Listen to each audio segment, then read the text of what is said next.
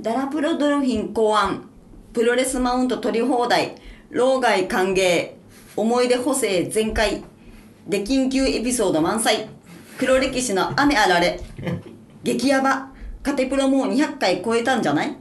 よし。今日もエリザベス女王杯やってるぜ。黒田最高。ディレク TV 日本撤退22周年企画。This is 思い出のプロレス会場総選挙。と見せかけてエルボー。どうですかお客さん。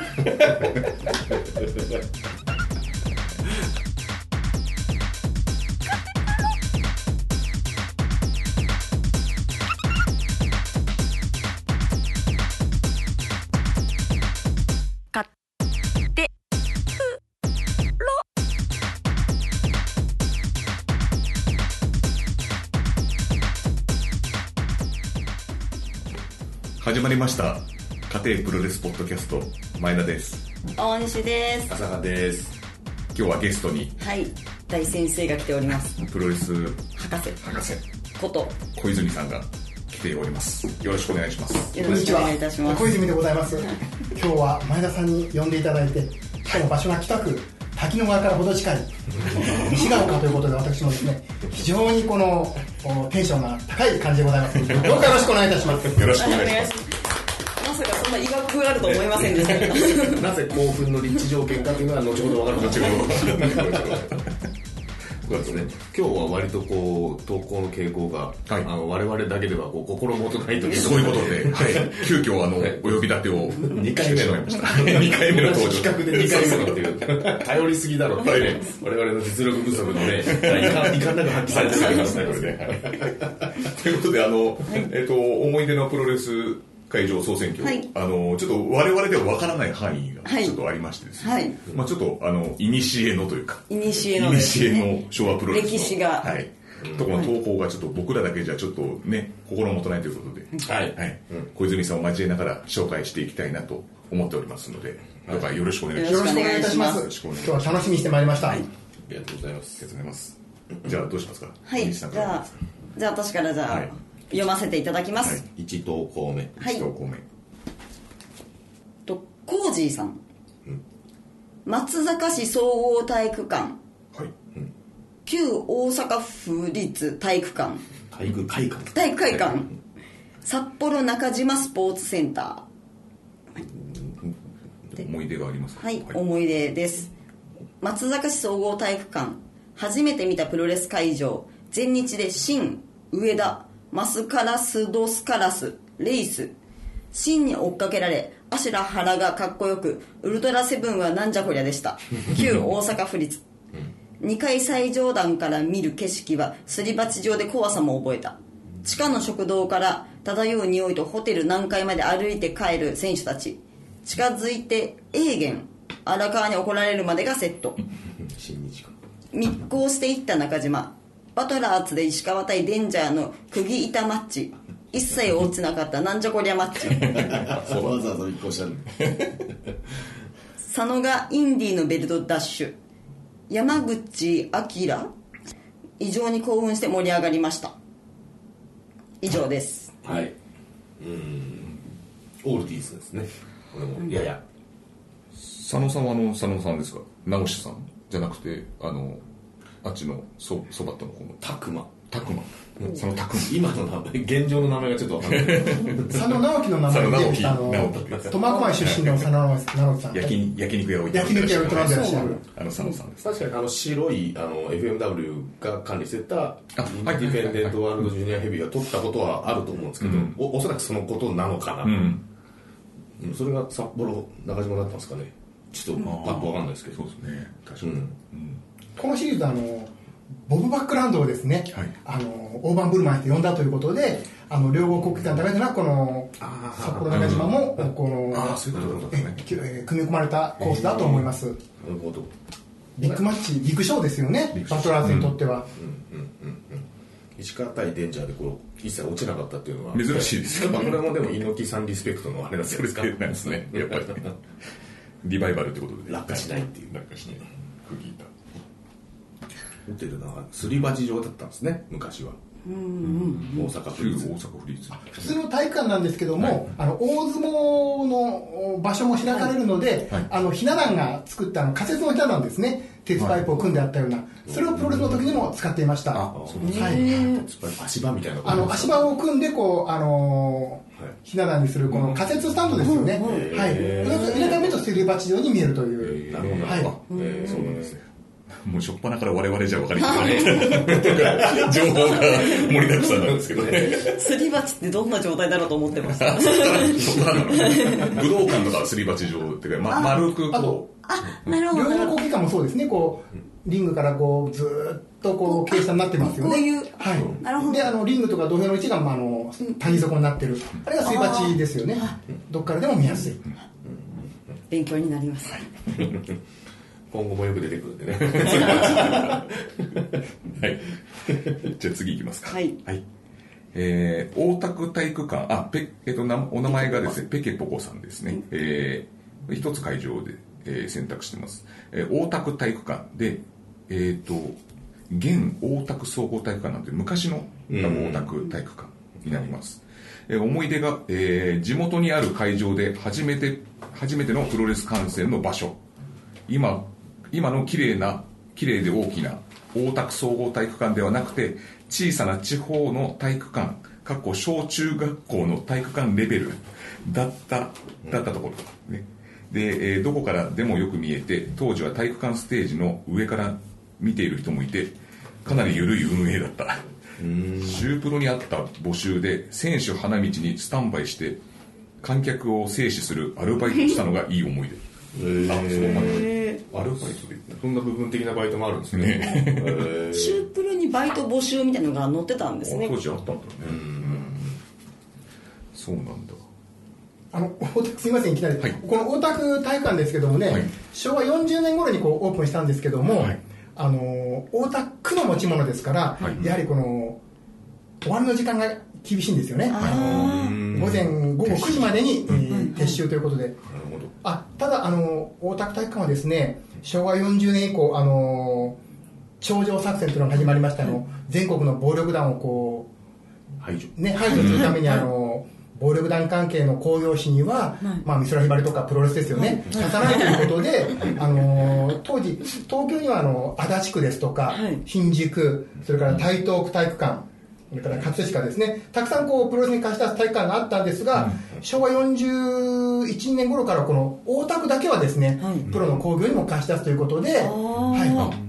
はい、こんなあの古い建物ですけども、はい。あの今年50周年を迎えた新日本プロレスの旗揚げの会場として、あまりにも有名ですよね、はい。これは私言ってないんですが私が印象に残っているのは95年に悲しき天才セットジニアスがですね、はいはいユナイテッドネーションレスリングというのを旗揚げしまして、まあ、私も行ったんですけどもちょっと遅れて行ったらですね、もうスタッフもいなくてですねあの切符を買いたかったんですけど自動的に何もしないままリングサイドに出てしまったという これあのスーッとい。け2る入ったんじゃないんですよ。あの当日券どこかなどこかなって言ったらもう自然にリングサイド出てしまってですね体に追加が内蔵されてたスタッフが一切いなかったんですよ。あの清水オクトの人たちがいなくてですね。どこかなどこかなと思ったんですそのからリングサイドにこれちょっとそのまま居座ってしまったんですけど40分ほど思わず。そんなつもりじゃなかったんですそうよねなんですで、まあ、あと後々こう見たらこうスタッフはあの瀬戸ジニアさんのお父様とお母様とあとあのなんか妹さんお姉さんこの3人だけしかいないので当然あの警備なんかいないんですよ、そういった状態で、まあ、心ならずもあのまたちょっとあのただみをしてしまってあの大人げないことをしてしまいましたですね。そんな思い出の東京体育館ですね。まぐ紛れ込んでしまうもう一切もうチケットボックスはないんですよなるほどはい体育館時代も緩い運営だったとこう投稿にもありますけど、あの貸し出す団体がさらに緩いと緩い緩いで。ウィンウィンみたいですねリングサイドまで行けてしまうと その場合は。その5列ぐらいしかなかったかもしれないですね。あのやっぱり、まあ、家族だけでやってる興行ですから、でもまあ100人ぐらいお客さんいましたからね。あはい。素晴らしい。多いそうですね。まあ、大田区体育館のすいません。はいはい。すみ。ません。参考書籍がこちらにあるんですけど、思い出のプロレス会場物語聖地巡礼という本が。出てるんですね、ベースボールマガジン社ですかね。はい。でね、うん、みんなの方はこれね古本でディグってみてください、そうですね。大田区体育館が載ってます、ザ・ベスト12にはい、でこのちょっと次の投稿にもなると思うんですけど、はい。はいちょっと見た目のその大田区体育館が何のことを言ってるのか分からなかったですけどこれを見たら分かるとあ思います。はい。わかりました。じゃあ次の投稿をはい。ご紹介します。とタム・ケイさん。うん。と大田区体育館昔のはい、後楽園ホール。思い出の会場が。はい、で思い出です。今の大田区総合体育館ではなく昔の青い三角の大田区体育館です。それがこれなんですまさにね。確かに。三角。こんな本当にイメージありますでしょ小学生でプロレスファンになり後楽園とか行きたいけど親から子供が一人で行くような場所ではないと認めてくれずなかなか生観戦ができませんでしたが近所だったこの体育館は OK でした 親の目が届く範囲だから。近かったのかなとりあえずメジャーインディー男子女子関係なく行ける団体をお小遣いの範囲で行っていましたよく覚えているのは新日本で行われた斎藤俊明秋俊 VS 小林邦明の異種格闘技戦場内の雰囲気が異常な盛り上がりでプロレス初心者の私は非常に怖かったのを覚えていますこれあのダラドルさん。の同じだよね精神会館のおじさんファンに席を取られて 学生自分の私には返せて入れなかったんだよね。同じ現場のねそうですね。確似たかにような。圧かけられてる感じがね出てますねちゃんことれはメインイベントが終わった後にやはり通常のプロレスとは異なる異なるので、はい。全試合が終わった後にこう、まあ、あの番外編としてこうやった感じですよね。別枠でやってたってことそうなんですよ。会場もやや暗くしてですね。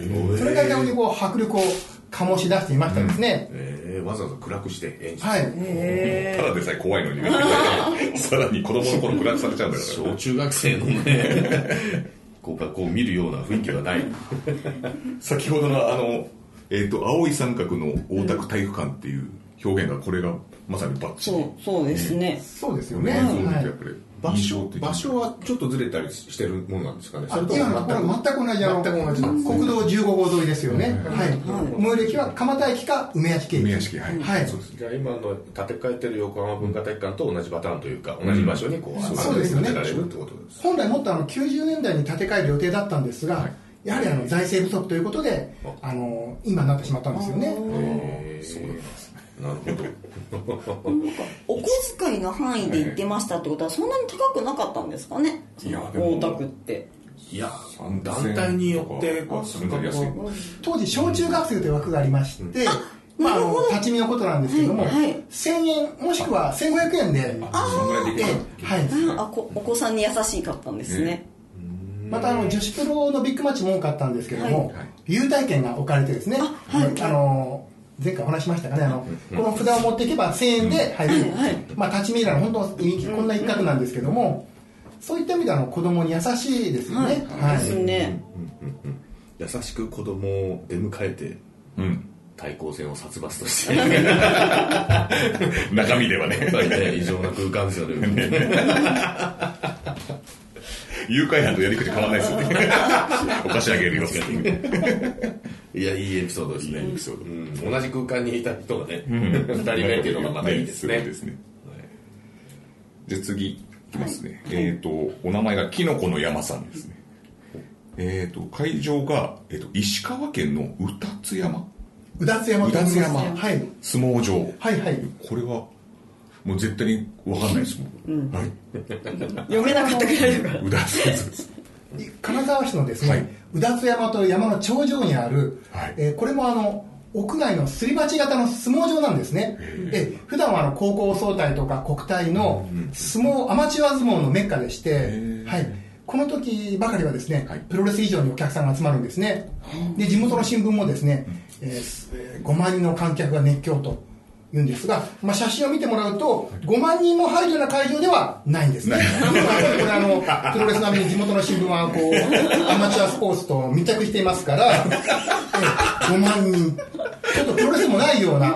私もあの2年、えー去年ですかね、えー、と気をもんでる女性と金沢に大名旅行させていただいたんです。けども、その際にあの訪れましたところ、まあ、せいぜい2000人から3000人の会場でしたね。随分盛りましたね。そうなんですよ 20倍？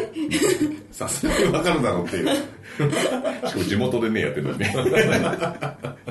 そうなんですね。この金沢の二つ山相撲場で思い出されますのは、国際プロレスラッシャー木村の幻の IWA ヘビー級選手権と申しまして、あのまあ、要するにですね、地元ではあの宣伝カーで、いよいよ来週ラッシャー木村が IWA 世界ヘビー級選手権をやりますと言って、国際プロレスの宣伝カーが回っているんですね。で、当日もあの、ラッシャー木村がチャンピオンベルトを持って入場して、で、まあ、滞りなくラッシャー木村が防衛をするんですけども、翌日の東京スポーツを見ると、ただのメインイベント60分一本勝負なんですね。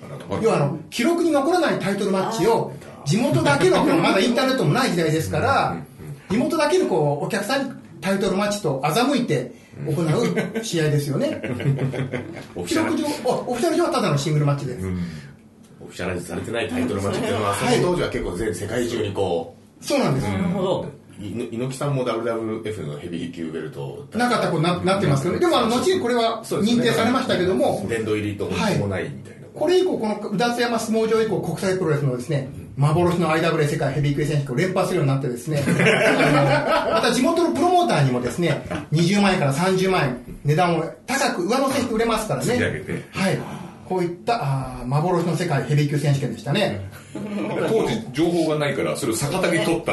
そうなんですよね。はい。やっぱプロモーターにとったらタイトルマッチやってほしいまあはい、世界、まあ、だから地元のお客様でもですね、うわ、オラが町で地元の世界ヘビー級選手権が開催されたと、後々まで思い出に残るかどうかは分かりませんが、まあ、あの、プロレス団体の、昭和のプロレス団体特有のですね、うさんくささの象徴であると思います。でもまあ誰も傷つかなかったんでよかった、まあ確かに そうなんですよ。でもそれを余計なこうマニアがほじくり返してですね、あの、ゴングとかに投稿するんですよ。はい。無粋なそうなんですよ。先月、あの、うちの金沢で選手権があったけど、これどうなってんのか。東京スポーツにはただの60分一本勝負で、そんなこと、ね、ちょっと考えれば分かりそうなもんですよね。はい。でもそれもいい思い出ですね。いい思い出だろうはいその人本当に思ったんですねだ何でもかんでも綺麗にしようとなって、現代になった結果、ベルトがいっぱいたくさんあるっていうことになっちゃいますからね。そうですよね。はい。やっぱある程度幻のタイトルマッチやってほしいもんですね。まあ、今ではできないですよね。そうですね。もうやはり。もうはい。ネットがありますからバレちゃい先ほどに即もう投稿が参りますからね。特派員の皆様から。裏を書いてね、もうもうバレるの前提でやってほしい。もはや。もはやね。記録には残んない。はいいかがでしょうか？はい。じゃあ次お願いできますか？はい。はい。あのあれ？キノコの山の方は終わったよね今。はい終わりました。はい。じゃあ次ピューサクさん思い出の会場が焼津市民体育館、でえっ、と初のプロレス生観戦をした会場で初観戦の興奮とともに印象に残っています。2階の南側にひな壇の観覧席が設けられていてとても見やすい座席でした。個人的思い出を述べると初の観戦となった選手大量離脱前の全日本女子プロレスで井上貴子選手と深川由美さんがエロかったこと ミスター・ブッダマンと角掛留蔵の角掛さん、角掛あつ角掛さん、あはい角掛留蔵のミゼットプロレスが本当に面白くて大爆笑したことが記憶に残っていますどちらもバカでエロいことに興味津々の男子中学生好みだったと思います。確かに。確かに。そうですね。確かに。また後々プロレス史書で日本プロレスが最後に開催したシリーズでも焼津市民体育館が使用されあのフリッツ・フォン・エリックもここで試合をしたということを知りさらに興奮しました。今では古い建物であるため耐震性の問題があるとかで工業ごとに貸し出しをしていないと聞きましたが非常に見やすい座席なのと歴史ある会場なので最後に一度焼津市民体育館でプロレスを見たいものです。素晴らしいす。ね。素晴らしいですよ本当に。このあの焼津市民体育館なんですけども、あの亡くなった女子プロレスラーのハーレー斎藤さんの地元で、ハーレー斎藤さんの凱旋工業はいつもこの焼津市民体育館を使っていたんですね、ええでもちょっと規模が小さいので新日本プロレスとか全日本プロレスが来るときはもう一回りあの規模の大きい焼津のスケートセンターのを使っていましたね。スケートセンター。はい、まあ、夏場ですから氷を溶かしてますからね、はい、選択肢が2つあるんですね。そうなんですはい。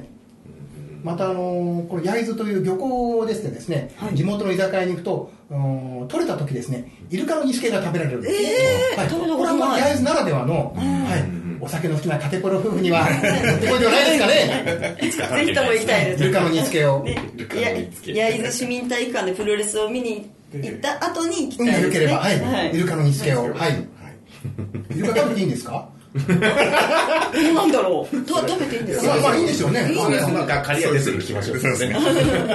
あとちょっとネット荒れる 恐れがありますオーストラリア方面 いろいろ言われちゃいます。食べていいイルカなんだよきっと食べていいイルカ食用イルカみたいなやつ。絶対掘り下げんない こんな話題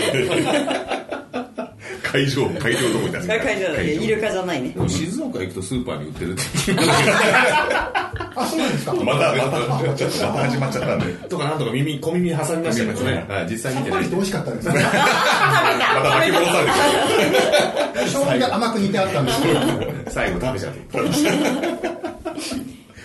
いいんですよ食べて。食べたんだから。ちなみになんかここってあの体育館は結構何千人とかクラスなんですか小さいんですよ。小さいですかええ。2000人も入らないかと思います。フロアにお客さんいっぱいいても2000人入らない。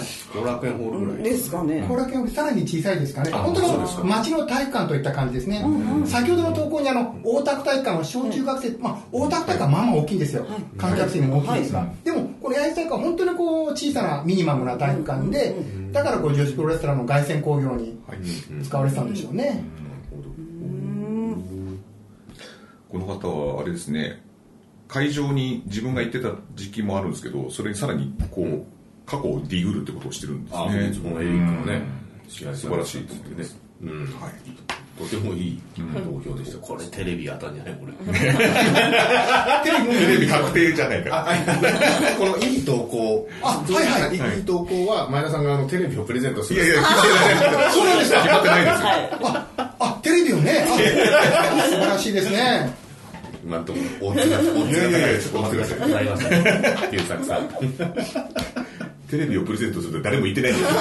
じゃあこの前当たった競馬全部はあなたたちの打ち上げに使いましたから。そうそうそう。我々の打ち上げでその日のうちになくなった。なくなりましたい今日あるからエリザベス。エリザベスが。うん。そこテレビだね。ちょっとインチがちっちゃくなっちゃうかな可能性でありますね。別にもう今の世の中テレビ嬉しくないじゃない。確かに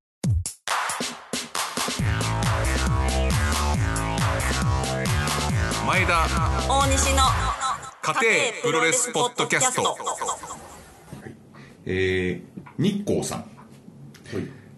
思い出の会場3つありますね、えー高松市民文化センター、えー、2番目が高松モンスター。3番目がプロレスバージャッジメントということで、はい、うどんの方ですね。うどんファンの方ですね、よくお見かけします、はい。えー思い出が高松市民文化センターは昭和の高松のプロレス聖地。猪木対前田のシングルが行われた唯一の場所、うん高松モンスタージャッジメントは、えーうどんプロレスの聖地。生誕の場所ということで。うんやっぱね、カテプロだからやっぱうどんプロレスを抑えておきたいですね、ありがとうございますご投稿を。結構長い間見てる方なんですね。でうどんのファンの人って結構ね、そうこう深い人多いですよね。そうですね。結構プロレス歴ファン歴が、高松市民文化センター。はい、この高松市民文化センターはですね、あのーまあ、地方会場なんですけれども、必ずあのー新日本プロレスの春の祭典マジソンスクエアガーデンシリーズ今あの、あと猪木前田がやった IWGP シリーズとか、春の祭典春のリーグ戦で必ず使われるのとあと暮れのタッグリーグ戦でも必ずあのだから春と暮れのリーグ戦で必ず使われる会場なんですね。しかもあのかなりの確率でテレビマッチが入るんですねそのテレビマッチで IWGP で猪木前田戦があったんですけども、その他にもあの81年には猪木対ジェットシン、あの80年には猪木対藤波、それから79年には坂口ハンセン、もっとその後にはですね、えーその前ですか、76年坂口小林、75年の坂口大木というですね、東京の会場に引けを取らないビッグカードがうん。テレビマッチで組まれるんですね。これには理由がありましてですね、新日本プロレスの有力プロモーターである瀬戸内プロ企画というですね、プロモーターがいて、まあ、かなりの剣をさばくということで、まあ、特別に地方会場ですけどいいカードが組まれるという、そういった事情から猪木前田のシングルマッチが実現したかと思います、えー。売りも売ったりだとかちゃんとカードも引き寄せられるね。そうなんですよね、はい、毎回3000人近いお客さんを実数で入れる、そうなん地方会場としてはかなり大きいですよね。そうですね。はい。長州力のジャパンプロレスも、プレハターゲ戦をこの、今のああの瀬戸内プロ企画の企画で行っていますね。相手はフットボールの紛争をした淵正信ですね。あムッチーさんですはいはいはいはいはい。1分で試合終わらせて、長州力らしいですね。1分49秒。覚えてるんですよ、秒単位は。い。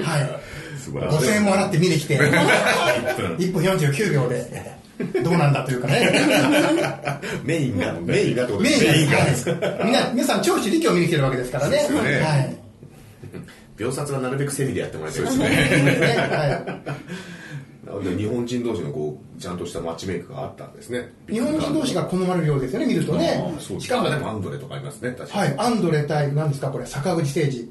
ストロン小林対アンドレ。はい。いいカードがね。はいはいはい。今もえーとありますか？この会場今も今どうなんですかね？あ神んま聞いたことない。とかの、えー、と巡業の高松は行ってるはず行ってるんだけど、あ場所はなんとかタワーっていうとこだったよね。あそうですもっと新しい会場なんですね。新しい会場です。はいはい。シンボルタワーだっけ高松シンボルタワーだっけ駅前のうんあところだったよね大きなところはあるって言った、だから今も昔もプロレスが盛んな土地であることは間違いないですね、はいはい。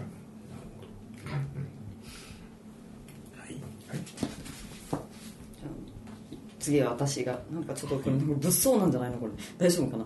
いきますよ。はい。アントニオ虚実さん。からです。と平壌メーデースタジアム。パキスタンカラチナショナルスタジアム。日本武道館、はい。思い出、平壌には19万人。パキスタンのクリケット場には10万人。人数規模が桁違い。しかも異国。会場への思いもそうだがこれを達成させたアントニオ猪木に票を投じたい。唯一 WWE のレッスルマニアに対抗できるスケール感を持っていたのは一団体ではなく猪木個人だけなのかもしれない、無論後に継ぐものをプロレスファンとして期待こそするものの同時にもはや望んでいないのかもしれない。事実個の力で飛び抜けたスケールを達成した大仁田前田高田あたりの活躍時もいい気はしなかった一猪木信者の思いです。すごいな。今となっては彼らの流星はただただ称賛するばかりだがあちゃんとフォローしてます。複雑な思いがあるんですね。うん。日本武道館は猪木ありせんより会場こそ他 2, つ2つと比べるともはや小箱だがクローズドサーキットなどその後世界中に広まったことを考えるとスーパースケールへと広がった第一歩として考えても良いのでは。日々猪木だったらと妄想する例えばコロナ禍猪木が現役だったらどうしていただろう？どの世界でどの会場でプロレスを環状線の向こうへ飛ばしていたのだろうか？最後、詩人みたいなね。新聞記事だなこれ。猪木が詩を読むからね。平壌はちょっとまたのちょっと後ほど語りましょうはい。はい、パキスタンカラチナショナルスタジアム。アグラム・ペール。アクラム・ペールワンですよね。はい。パキスタンのスーパースターの、はい。腕をへし折ってしまった。折ってしまったという、はい。その後囲まれて、えー、と出国できるかどうかできるかどうかの、みはいはい。これやっぱりあの、この腕を折られたアクラム・ペルワンは、パキスタンのヒーローですから、当然猪木さんにも腕を決められてしまってるんだけど、ギブアップできないという事情があーなるほど。あって、猪木さんも不本意だけれど、まあ、折ったのまではいかないいかないかもしれないけど、要はあの、英語で言うストレッチっていうんですか、伸ばしてしまった、剣あを伸ばしてしまった状態らしいですね。通称腕折り事件と言われていますけども。こちらのあのアントニオ虚実さんは実際会場に見に行ったんですかねこれ平壌とか パキスタンとか。見に行ってないと思う見に行ってない。これは1976年ですから、それはないと思いますね。そうですよまあ行きづらいか。映像として残っていますので、はいはい、はい。うんなるほど平壌も多分入国できないできないできない北朝鮮から送られてきてるのがまだいいんですけど。後にいろんな人がこう改装していますけども、亡くなったプロレスラーの永元遥さんがですね、えー、と当然猪木さんの前座試合で、まあ、兼猪木さんのボディーガードとして会場に入っているんですけども、会場に入った瞬間にただならぬ瞬間を感じたエーゲン・ハルカはですね、相手にボディスラム一発を食らってその場でスリーカウントをもらってすぐ逃げるように帰ってきたそうです。それだけやっぱりこうリング上がですね殺伐と。何が起こるかわからないので、ちょっとボディスラムを食らって、これはちょうどいいと思って、すぐスリーカウントをもらって、自分が負けになって1分ぐらいで帰ってきたという、それだけこう、もの、まあ、度胸のいいエーゲンはるかさんですけども、それだけこう、ちょっとただならぬ雰囲気だったそうですね。あまたこの猪木さんのジャッジをめぐってレフェリーの人がナイフで刺されたりとか、まあやっぱりあの、パキスタンの栄誉を負けさせてしまった。ああなるほどなるほど。レフェリーはあの中立ということで、イギリス人がレフェリーだったんですけども、まあ、レフェリーまで刺されたりとか、いろんなこう、ね、器が。はいはい。恐ろしいです一ね筋縄ではいかない大会ですよねでも私もこの試合に興味を持ちましてですね、あのパキスタンのカレー屋さんとか、い、ろんなところに入るたんびに、76年の YOU はあの猪木とのペールワンのファイト覚えてるか。大抵の人がですねおおもちろんだよ、あれはグレートファイティングだった。あれは忘れられない。テレビで見た。そういう称賛の声が多いですね、えーはい。あのご当地の英雄を破った猪木ですけども猪木へのえー猪木への称賛をですねみんなこぞって口にしますね、腕を折ったのにもかかわらず、そうやって現地の人のリスペクトももらってるっていう、すごい。この辺がスケールが違いますね、すごいやっぱりね。またあの猪木さんもですねこの数年後もう勝ち逃げをしないでですね、い。わゆるあの行ってこいにうん。行ってるんですよね、でちょちゃんとまああの向こうに有利なこう展開に持っていって、はい。で最後はドローだったんですけどもあの、まあ、こういう大きなスタジアムですから相手の手を挙げて称賛して、まあ、ちょっとこう相手の顔が立つようにして帰ってくるという猪木さんらしいエピソードですよね。その時の場所もだ同じ場所ちょっと規模を小さくしたんですけどやはりあのクリケットクリケットスタジアムですかね、はい。クリケット場ねなかなか聞かないですけど、あのなんだろうプレイジンコーススポーツの、ん。クリケットってめちゃくちゃ多いんですよね。あそうなんだ。なんかサッカーが1位で2位がクリケットっていう。あそんなにそうなんですうんめちゃくちゃ多いんですよね。だから広いクリケット場があるのも、まあまあ日本人だとちょっとピンとこないけど、ねピンとこない。諸外国だとあるのかなと、はい。と当時このカラチナショナルスタジアムナショナルスタジアムだから国立競技場ですよね、私はあの千駄ヶ谷にあった国立競技場を想像してで後にこう見たらですね、上尾陸上競技場ぐらいの小さな競技場でしたね。やはりちょっとあの貧乏な国ですから、あのまあ、当時は、あまあ、ナショナルスタジアムといってもちょうど上尾陸上競技場ぐらいの規模でした、じゃああまり段差もなく、そうですね。ですから畳が可能だったんでしょうね。周囲の丘から、はいそれでも10万人は入ったんですね。まあ、ちゃんとカウントしてるかどうかこれはあの工業の世界にありがちな、はい、さっきの5万人だけど2000人しか入らない。そうなんですよ。はい。あの、後から前田さんが語る日本武道館も、はい。1万6000人熱狂と書いてありますけど、消防署の方に届け出てるのは1万3000人ですから。ね。はい。でまだ可愛いですね。そうですね。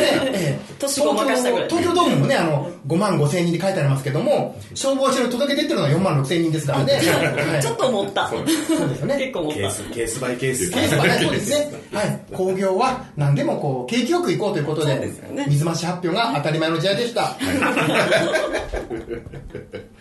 すごいですね、この猪木にかかると日本武道館がもはや小箱っていう。すごいしまいますからね。すごいよな本当にこの方のおっしゃる通りこの日本で初めてクローズドサーキットを行ったんですね、当然モハメド・アリの莫大なギャラを興行収入のゲートだけでは捻出できないので、アメリカとかヨーロッパの映画館に衛星中継で飛ばしてその映画館の入場の収入も取るというこの初のクローズドサーキットですよね、まあ、このペーパービューのある今にとってはもういらないですけども、走りみたいな。そうですよね、はい、ペーパービューの走りですよね、映画館で見るという地元の、へえあいいですね。そうなんですよ、だから世界中であの見たよっていう人が多いそうなんです、そうなんです。だかから、アメリカだったら、こう、アメリカの試合と組み合わせて、で、あれの、えっと、猪木とあれの中継も見るとか、はい。ニューヨークであの、アンドレ・ザ・ジャイアントと、あの、モハメド・アリのライバルだったボクサーのチャック・ウェップナー、この格闘技戦をやって、その後に猪木アリ戦を見せるっていう、この映像とでライブをり、あの二段二段構えで見せるっていう。そういうこともやってたんですね。はい。ビンス・マクマホンのお父さんがやりました。はい。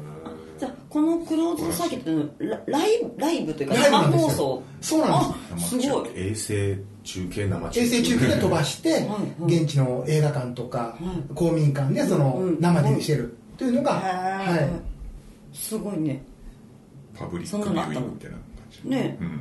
この時代のボクシングヘビーヘビー級選手権ではよくあのモハメッド・アリなんかやってましたね、あはい、有料有料でのはい。衛星中継を見せるという、まあ、今も若干同じようなことがおありますよね、はいあるあるワールドカップのパブリックビューイングと。か映画館でやったりとかあパブリックビューあなるほど、はい。そういうことですね。あと「タイタンライブ」うん、タイタンライブやってるね。タイタンライブっていうのは？あの、爆笑問題の事務所のあライブも映画館で別で。確か。あいやクルーズサーキットですね、あそういうのやってる。